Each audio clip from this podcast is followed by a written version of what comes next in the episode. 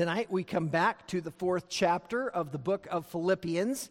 If you would turn there in your Bibles, Philippians chapter 4 and verse 10, we move into Paul's final subject for the evening tonight in Philippians 4:10. Our text tonight will be from Philippians 4:10 to 14.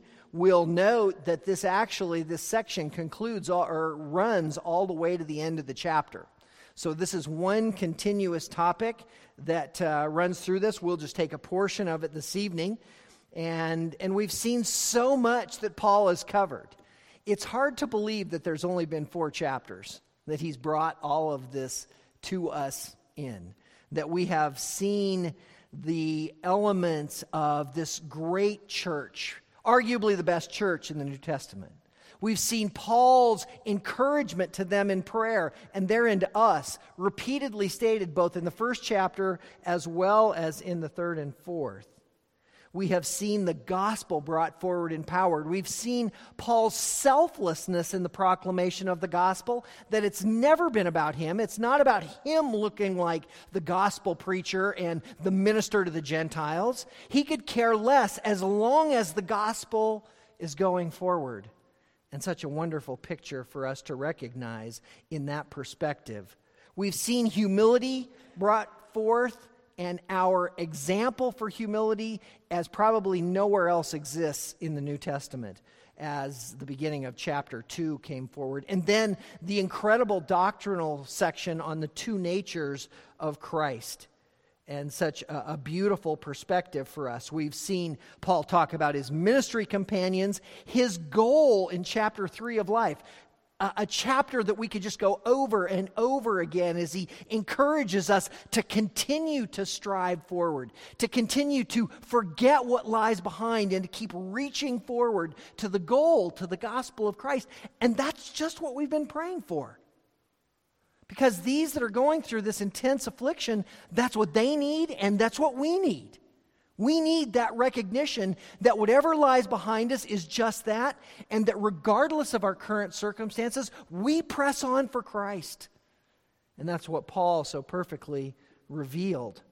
We've seen the, the cure for anxiety and the provision of peace at the beginning of the fourth chapter, and now he comes to his last discussion and I've titled our message in this last section, A Provisional Consideration. A provisional consideration. Now, when we think of something that's provisional, then we often will think or consider something that is temporary as that which is provisional. And yet, although that's what we might be tended to move toward, that's not what we're referring to tonight. Rather, we're speaking of provisional with regards to the item and the elements of provisions. That is, uh, our subject is a matter of sustenance and provision, or in short, what all of that boils down to is money, because that's where provisions all come from. So our, our subject really focuses on that topic. And inside our text, a provisional consideration. Let's go ahead and read these first verses in verses 10 to 14, and then we'll make a few points as we go through them. Philippians 4 and verse 10. But I rejoice in the Lord greatly that now at last you have revived your concern for me. Indeed, you were concerned before but you lacked opportunity. Not that I speak from want, for I have learned to be content in whatever circumstances I am. I know how to get along with humble means, and I also know how to live in prosperity. In any and every circumstance, I have learned the secret of being filled and going hungry, both of having abundance and suffering need. I can do all things through him who strengthens me. Nevertheless, you have done well to share with me in my affliction. So, as we come to our text and a provisional consideration, we understand here this idea of sustenance and provision. And our first point that we come to in verse 10, I've titled A Changing Passion. A changing passion in verse 10. The condition of passion in our point is revealed right at the beginning in the first clause where it says, But I rejoice but I rejoice. Now, we've seen much about rejoicing in the book of Philippians.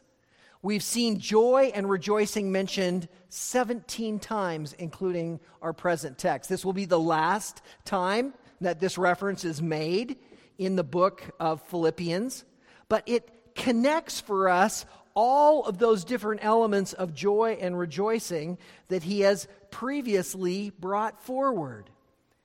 And his rejoicing, as we see there, is in the Lord. And we've seen that before, and that's where we've identified that the only true rejoicing can be. If we are rejoicing in other circumstances in our lives, and there are plenty of reasons why we could and should, they're temporary.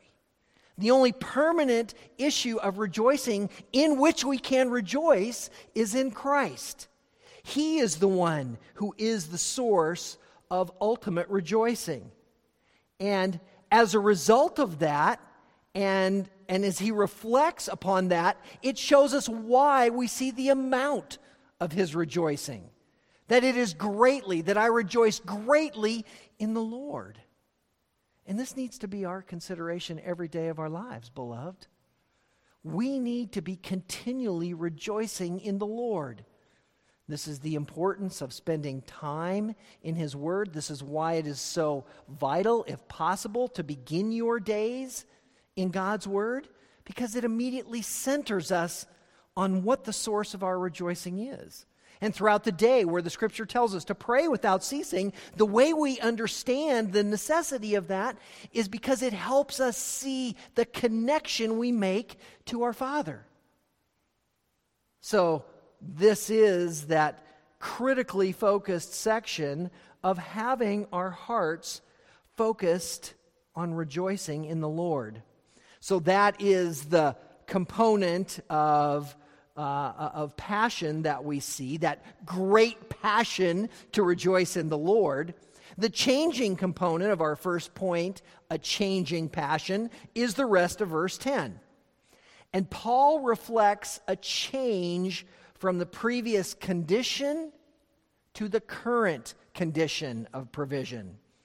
And he introduces the subject of our title, a provisional consideration, and that topic of provision, which is monetary support.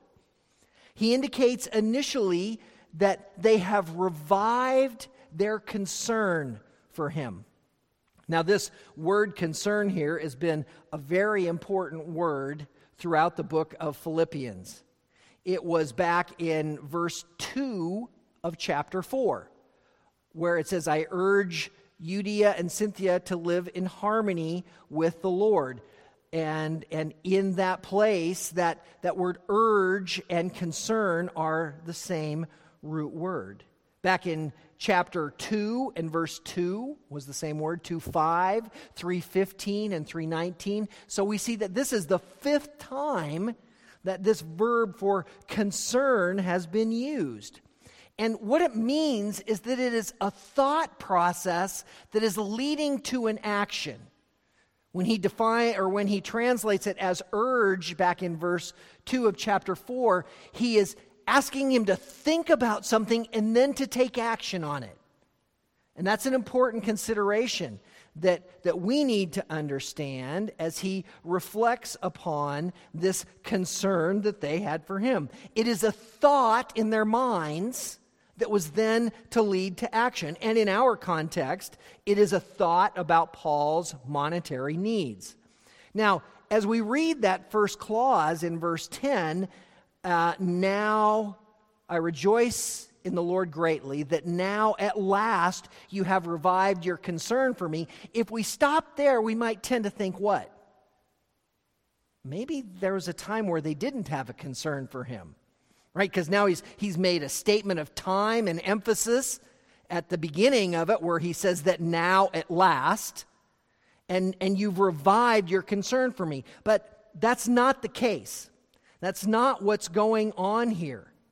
So, before one might speculate that at some time they didn't have concern for him, he clarifies by noting in the next stanza of the verse, indeed you were concerned before, but you lacked opportunity. So there is a revived concern that existed before, but for some reason there was no opportunity to pursue it. This term, lack of opportunity, is a key phrase in our verse. And it's often translated as lacking occasion or lacking season. So now, when we're putting this all together and we're thinking about how they did have a concern, a financial concern that they were unable to meet that's now been revived, but prior to that, they lacked opportunity. They weren't able to give. For whatever reason, the season of their lives was such that they could not bring forward and give to Paul and to his ministry the way that they desired. This is, this is an important reality, and we're going to see some other connections to it.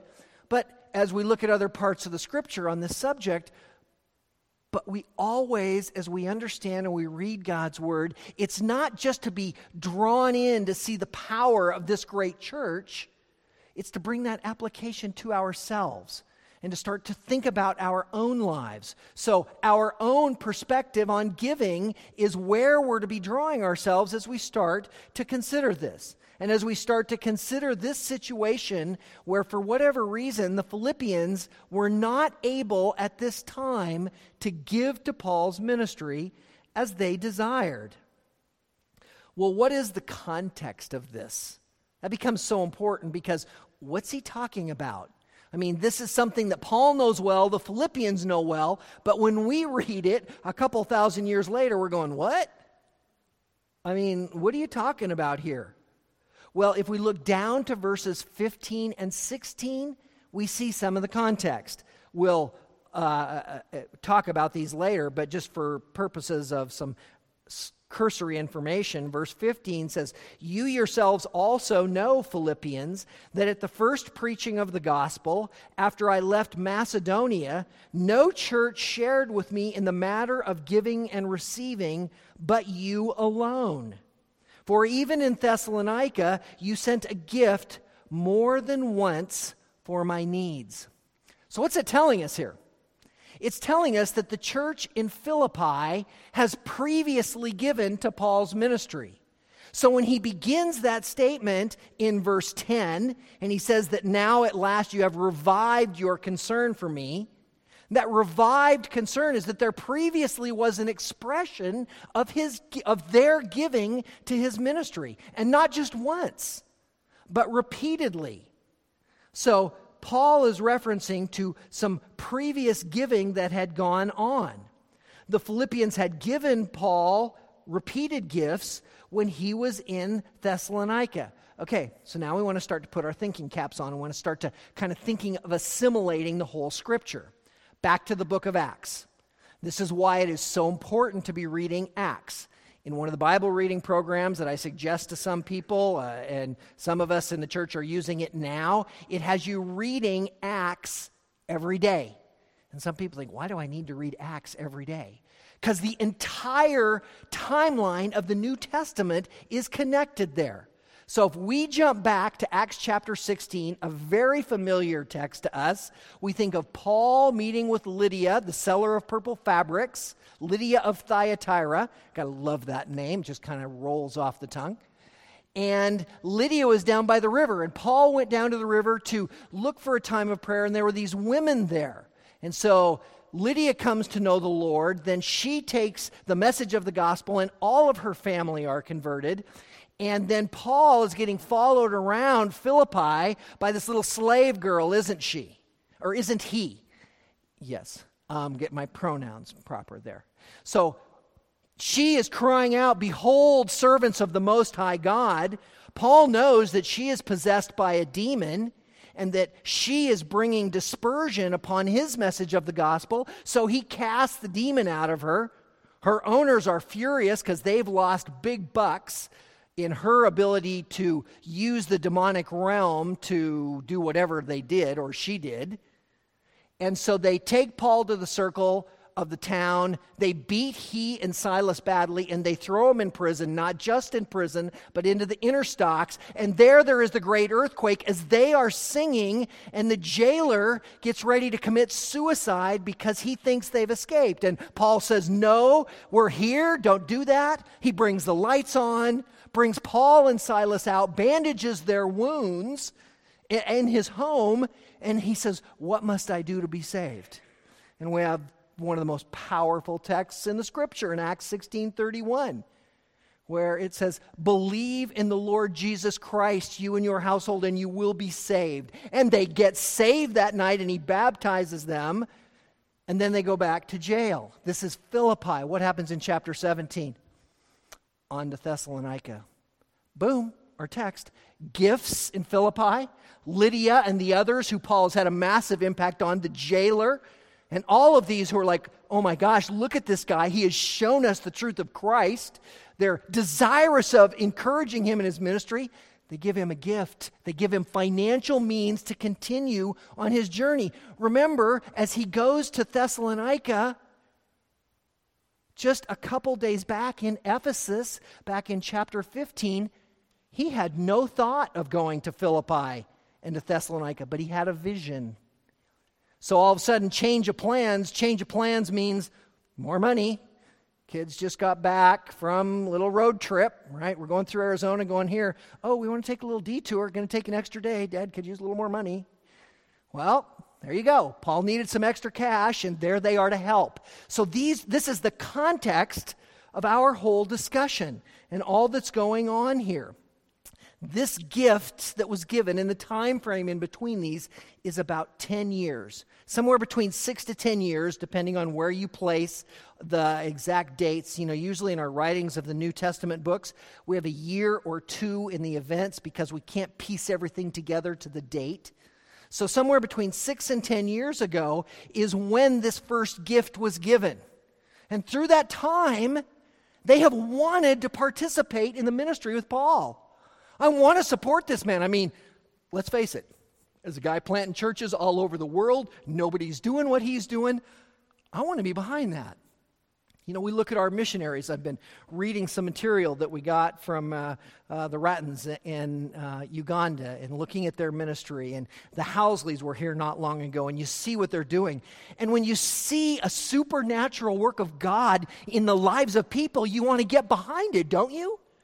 I mean, it's amazing to see when I look at, at, at, men who are teaching pastors, uh, Johnny Gravino in Italy, and, and uh, you know, Mark Scarborough uh, doing this in Lebanon, and Fernando Jaimes in Colombia, and Fali Ravohangi in Madagascar. And we see these massive works of God. It's like, yes, I want to be a part of that. Well, that's how they felt.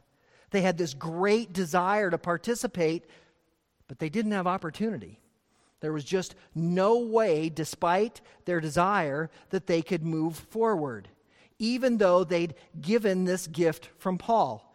If we went back to 2 Corinthians chapter 11 and verse 9, we would see another reference to this whole section. 2 Corinthians chapter 11 and verse 9 reads as Paul is talking to the church in Corinth, and here the second letter to them, actually fourth, but second that we have.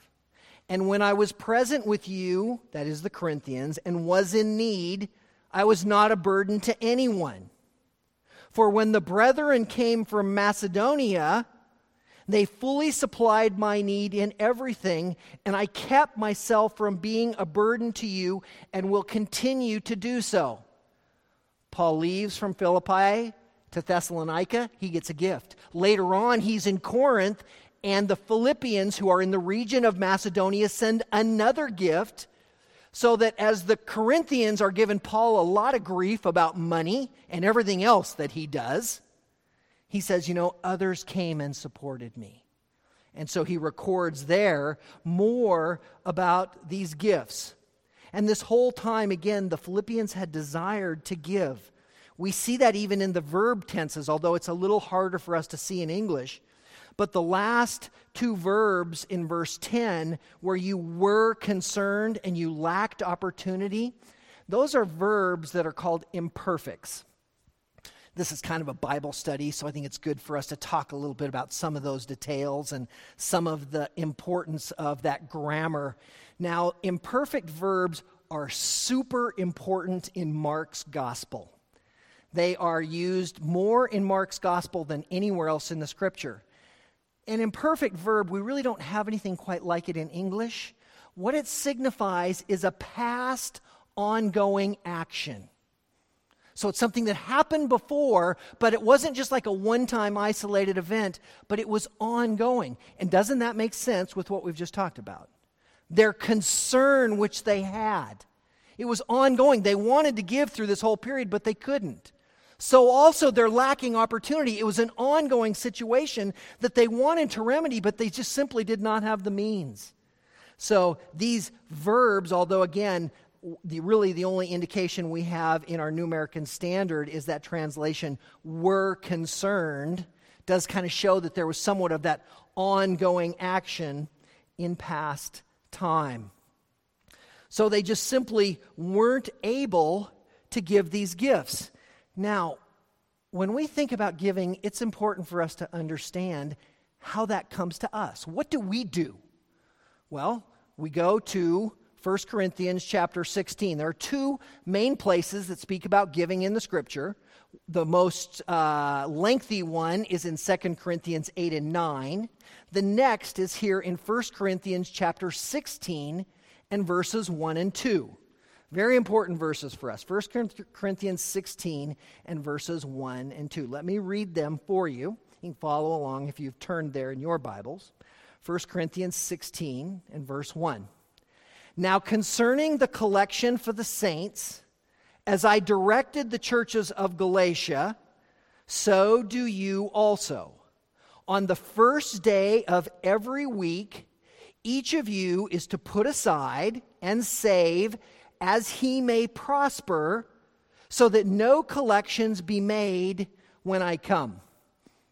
All right, so he's clearly talking about giving, the collection for the saints at the beginning of verse 1. This is for the work of the churches outside of their church. It would apply inside their church as well. And if we go from the back of the verses forward, he says he doesn't want a collection to have to be made when he comes.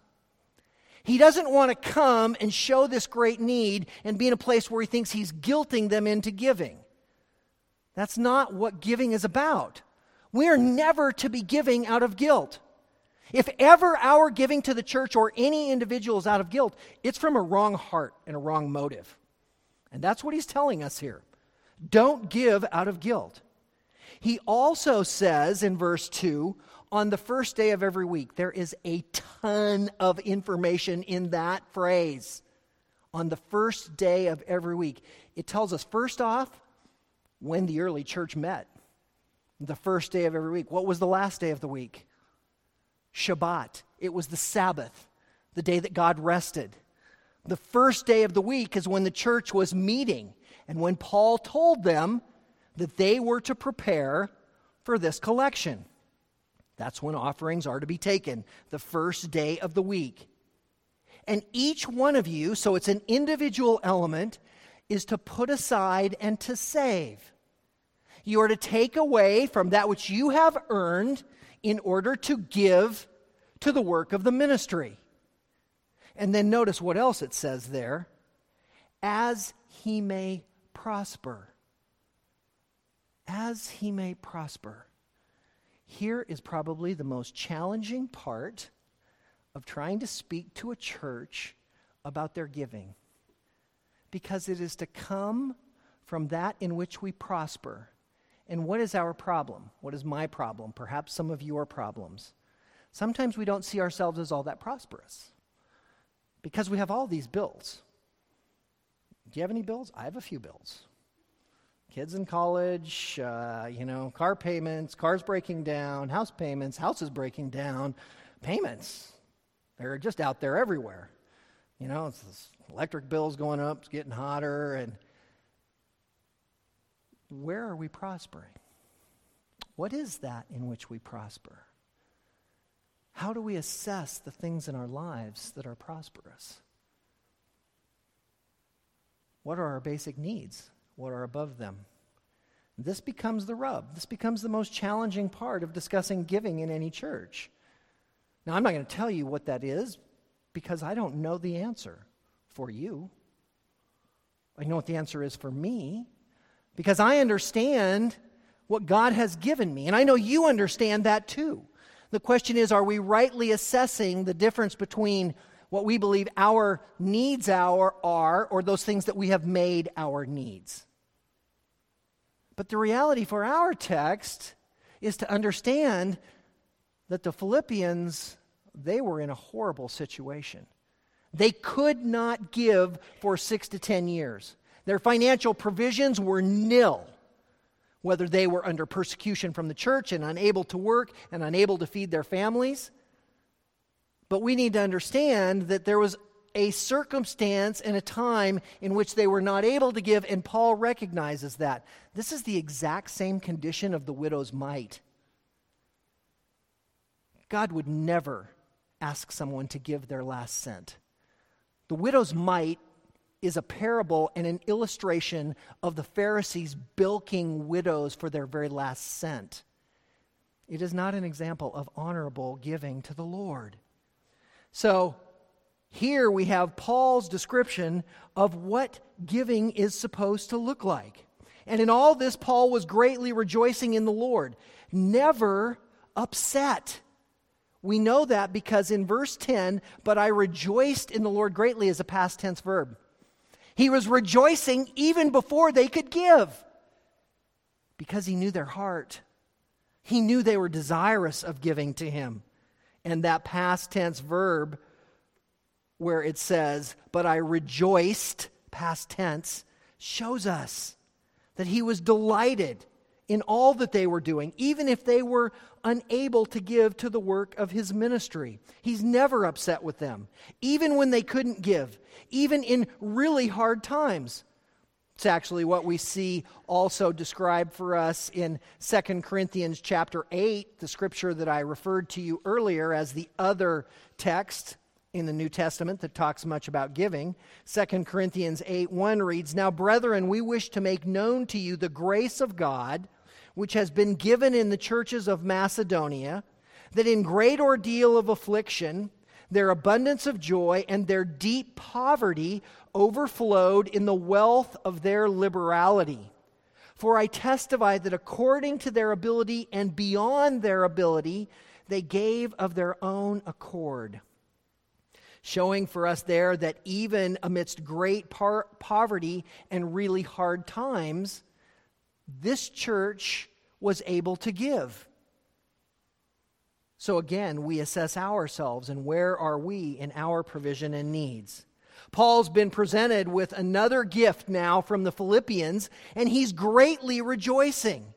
And the language is very picturesque. It's like he's picturing a flower that has been waiting to blossom.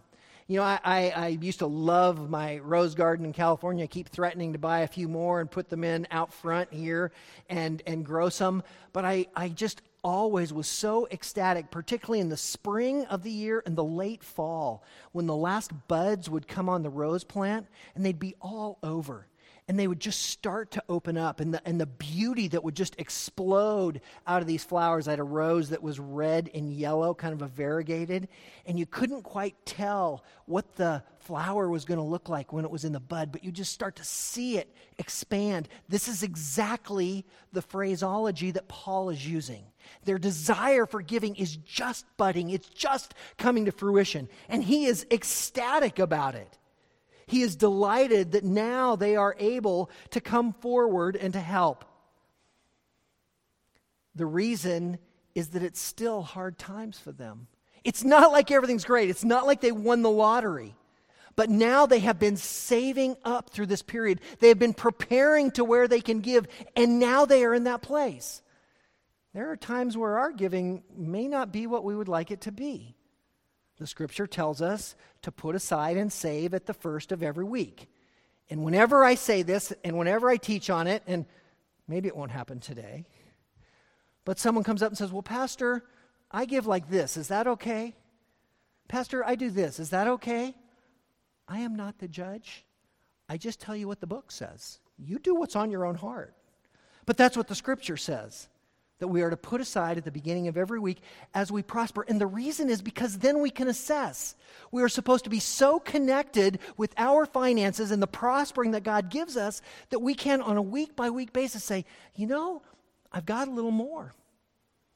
Or maybe I, I, I, could pull from some of these things and I could give a bit more. Or I can't give more. I've had these things come up and I got everything coming down around me. And it removes what we first talked about anybody giving out of guilt because the New Testament only speaks about free will giving. There are no tithes, there are no taxes. There is giving from our hearts to the Lord. And that's all that's being expressed, and it is all over this verse and all over these verses that we've talked about. Paul's response is passionate rejoicing due to the change of opportunity and this changing passion that now is going on. That leads us to our second point, which is a cyclical portion in verses 11 to 12. A cyclical portion. Verse 11 says, Not that I speak from want, for I have learned to be content in whatever circumstances I am. I know how to get along with humble means, and I also know how to live in prosperity. And in any and every circumstance, I've learned the secret of being filled and going hungry both of having abundance and suffering need. Verse 11 begins with Paul explaining his prior statement in verse 10 Not that I speak from want. Philippians, you've given me a gift. I'm not speaking in my great rejoicing because I wanted or I needed that gift. I am rejoicing because of you and your hearts to give and this beautiful flower that I'm seeing open up because of your continued desire for me and to be a part of this ministry. He doesn't speak from want. He's rejoicing not in the gift given or because of the gift, but because of the Philippians. And again, their consideration and now their opportunity. And Paul understands living without provisions. And he doesn't speak from want. The word want here means poverty. And we see this uh, again, it's the exact same u- word used in Mark 12 44, which is the parable of the widow's mite. He doesn't speak from want. And that's not the type of giving that we're to have. Paul goes on in verse 11 to explain his statement, and he begins by saying he's learned to be content. He's satisfied. He's self sufficient. It means he's independent from anyone or anything else. His sufficiency is in Christ. And that's where ours all needs to be. The scripture tells us that God will what? In Hebrews, never leave us nor forsake us. We talk about that in a variety of contexts, in physical suffering and in difficulty and in many different spiritual conditions. The context in Hebrews is exactly the same as here it's money. Scripture elsewhere tells us that you will always have your basic needs taken care of by the Lord food, water. So here we see that Paul is satisfied because he trusts in the Lord. There are, are, similar usages for this all over the New Testament. We see it in uh, Luke 3:14.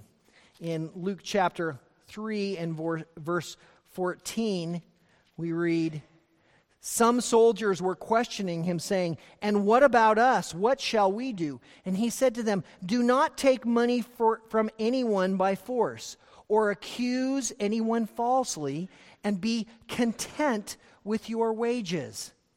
So, as he talks about not being in want and being content in his circumstances, so he's taught throughout 1 Thessalonians 4:12 also uh, is another translation of that.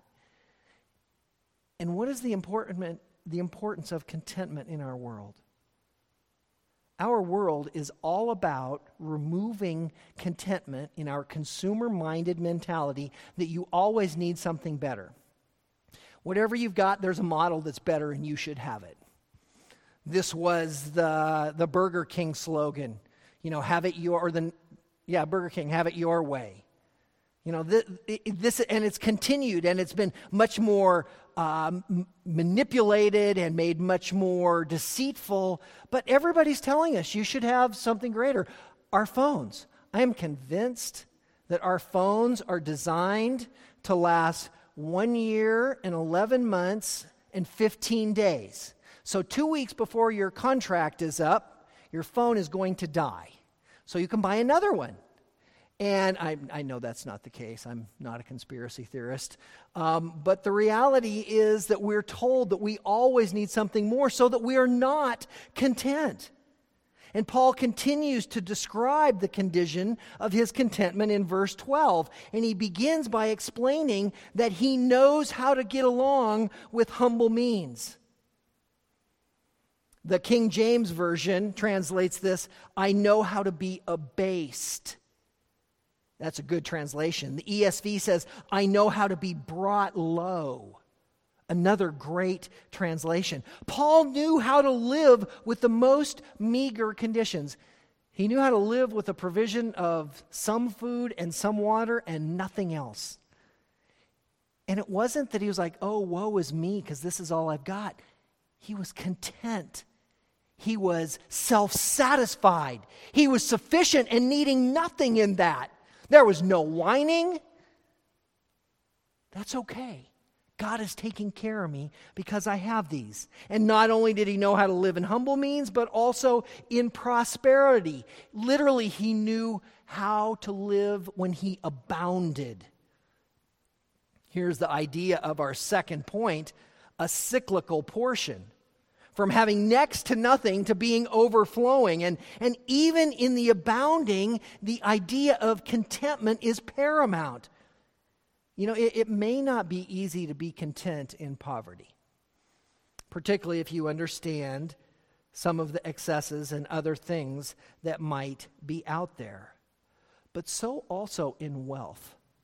I, am tended to, I'm tending to think that it is more difficult to be content in wealth than it is in poverty.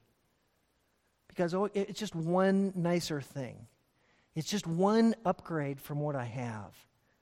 And there's always something more. Well, Paul further expresses that this is any and every circumstance. So, in every possible provision, every part of his life, Paul knows this cyclical portion of both sides and of being satisfied, of being content and fulfilled whatever he has. He further confirms his area of contentment with two more contrasting pairs in verse 12.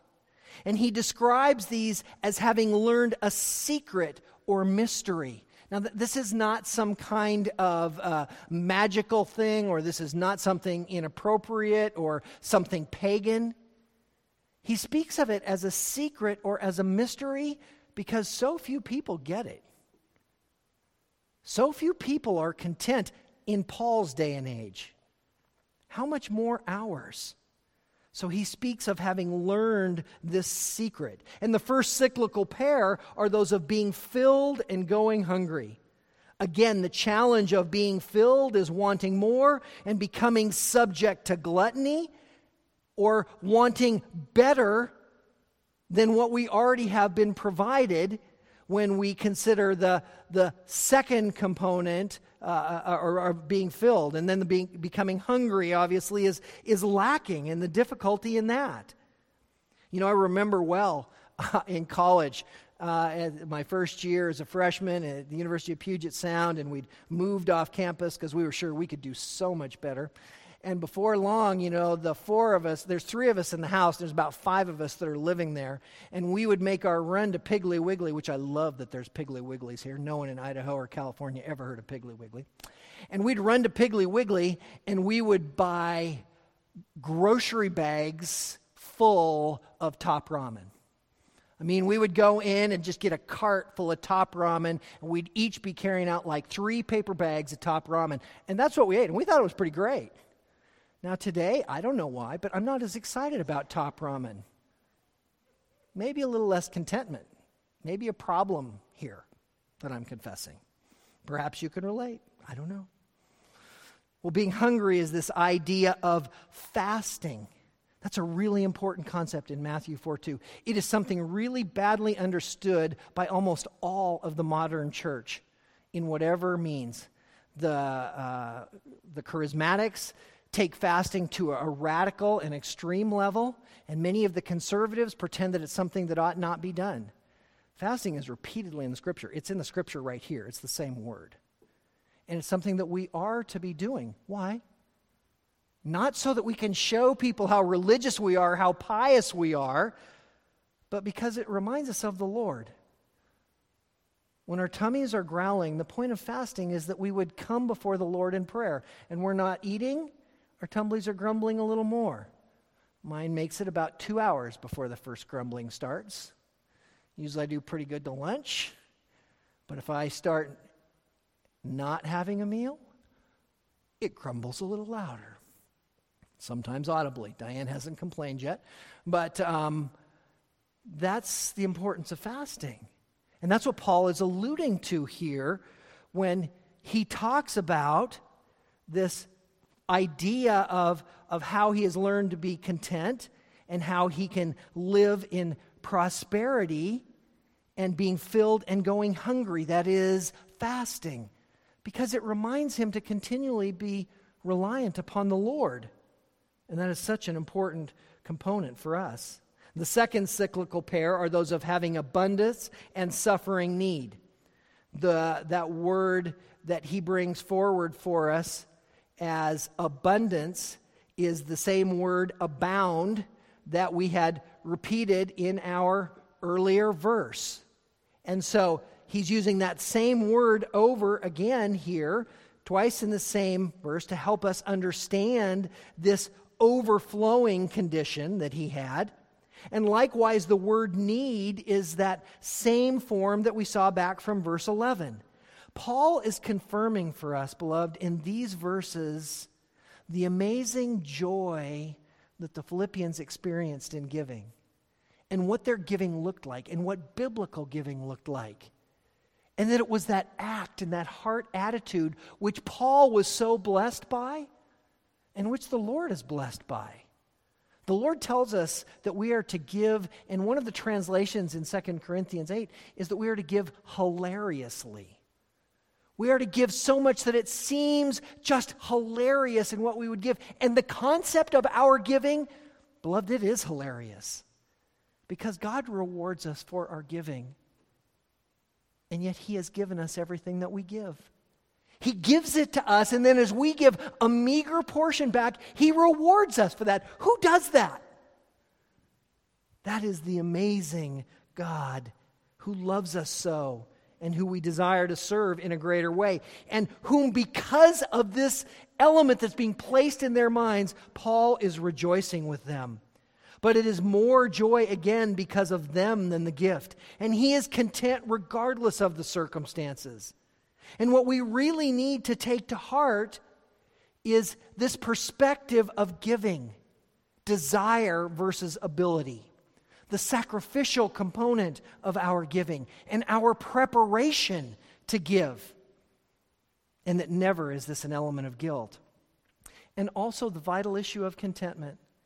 And recognize where we are in our lives and whether we're content with what we have or whether we create a situation in our lives where we are discontent, when in fact, as we know, we are, and I have stated repeatedly, the, the wealthiest people ever at any time on the face of this earth. The poorest of the United States of America in the 21st century is more wealthy than the richest 0.1% of the population ever to walk this planet anywhere else upon it. The poorest of our country is more wealthy than the top 0.1%. Where does that place us? Well, it's a wonderful and vital issue for us to recognize as we consider our lives, as we consider an understanding of our giving and of our satisfaction. We'll continue on with this with our next couple points next week. And for now, I pray that these will be things that you can contemplate, read, and rethink, and go back over some of those verses, and that the Lord will encourage your heart with them.